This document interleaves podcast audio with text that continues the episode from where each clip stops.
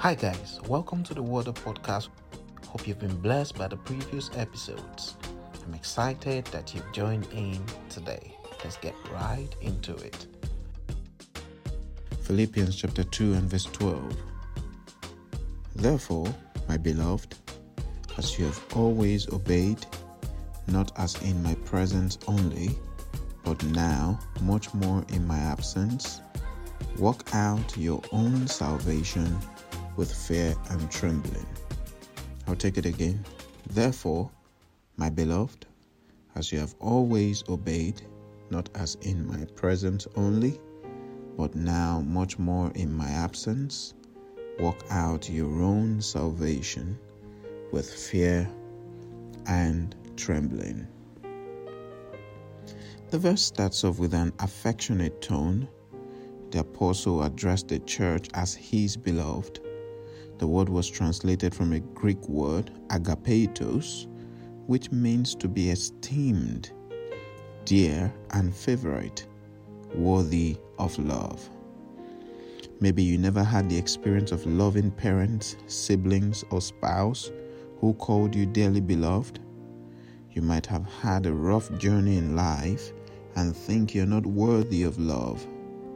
One place on the surface of the earth I know where you can be truly loved for who you are is the house of God, amongst God's people called the church, the body of Christ. People who never knew you just pour out themselves out in love. It doesn't matter your race, tongue, tribe, you are loved. You're worthy of love and you deserve the highest form of love. Although love is commonly linked with affection these days, agape, which is the highest form of love, is not limited to affection but selfless sacrifice. Therefore, my beloved, as you have always obeyed, the apostle acknowledged this group of people for their steadfastness in obedience. They were said to have always obeyed. Obedience is fundamental to the Christian faith, and disobedience was the first sin ever committed, so we've got to be mindful of that as well as others. What does it mean to obey God's word? It's to be committed to put into practice, to conform to God's word, so let's examine the situation of the first humans in the Garden of Eden. We flip back to Genesis chapter 2, 15 to 17. It reads, Then the Lord God took the man and put him in the Garden of Eden to tend and keep it. And the Lord God commanded the man, saying, Of every tree of the garden you may freely eat, but of the tree of the knowledge of good and evil you shall not eat, for in the day that you eat of it, you shall surely die. So we see there was a clear instruction given to the man created by God, just like we have God's word, the Bible, today, which instructs us in the way we should go. There are certain things which are clearly written in scriptures the written will of God, and there is also the spoken will of God, which comes through the spoken word. In any circumstance, the Bible is the standard test to check if anything is from God or not. If it doesn't align, it is not from God, period. No matter who says it, God's word is bigger than anyone. Having received a clear instruction, Adam and Eve, through the deception of the enemy, went on to carry out a contrary action to what God instructed. That's disobedience, and it is sin against God to disobey. I don't know in which area of your life you're carrying out a contrary action to what God instructed. You may have genuine reasons, like Satan gave Eve through deception the fruit was pleasant to her eyes, good for food, so she went ahead and ate it. Mind you, from every other tree they were allowed to eat freely, but they left the rest and were obsessed with one. That's the work of the enemy. The enemy is going to come with his reasons and examples to convince you to go against God. And you may not even know that the voice you're hearing is the devil's because Bible says he disguises as an angel of light. He would give you a thousand reasons why you should have sex before marriage, saying your friends are doing it and it's nothing wrong. He would give you reasons to lie and tell you everyone lies, so you're not doing anything wrong. The devil will tell you many things to deceive you, but be alert.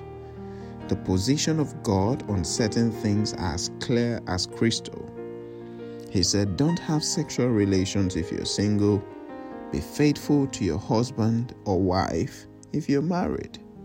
It's also clearly written that all lie is of the devil because he lied from the beginning. Lastly, we're encouraged to forgive one another, so unforgiveness is disobedience. These and many more are clearly stated in the Word of God, and through the help of Christ, we can live a life acceptable to Him. The verse again says, Therefore, my beloved, as you have always obeyed, not as in my presence only, but now much more in my absence. These were believers who were sold out to God in devotion. They were not men pleasers. Some people are out there to please their vicar or pastor. They only clean the pulpit, hoover, or carry out some task when the pastor is watching. Bible says they already have their reward.